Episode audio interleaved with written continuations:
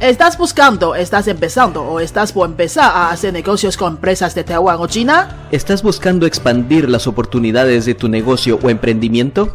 ¿Estás buscando aprender chino para negocios de forma eficiente, fácil y divertida?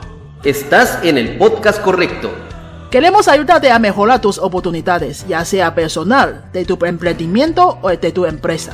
Somos Fernando y Yolanda, maestros de idioma en Taiwán. Aprende chino para negocios con nosotros y empieza una nueva etapa de tu vida. Hola, este es nuestro segundo episodio hablando de saludos. Yo soy Fernando de Guatemala. Yo soy tu maestra de chino, Yolanda, de Taiwán. Yolanda, tengo una pregunta. Ayer hablamos acerca de cuando saludamos a una persona la primera vez decimos un ni hao. Sí. Ahora tengo otra pregunta. En las mañanas yo he escuchado que en Latinoamérica en español decimos un buenos días. ¿Cómo se dice buenos días en chino? Eh, buenos días completo sería zao an. Zao an, literalmente zao es mañana, an es la paz, tranquilidad.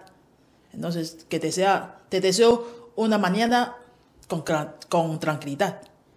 Algo así. Eso es eh, buenos días completo. Pero realmente cuando, por ejemplo, tú estás entrando a tu oficina diario, ¿no? Y miras a tus compañeros a quienes estás viendo diariamente, mm, solemos decir solamente zao. Zao. Zao. Lo decimos muy corto. Zao. Zao. Zao. No, o sea, no dicen un buenos días, o sea, el eh, zao an, solamente el zao. Sí. Eh, esto implica como vuestra relación es más cercana. Si tienes preguntas, bueno, mira, lo que significa esto en español es como decir cuando llegamos a la oficina y solo decimos buenas, buenos. Algo así, sí. ¿Sí? Sí. Algo así sería. Entonces es un zaban.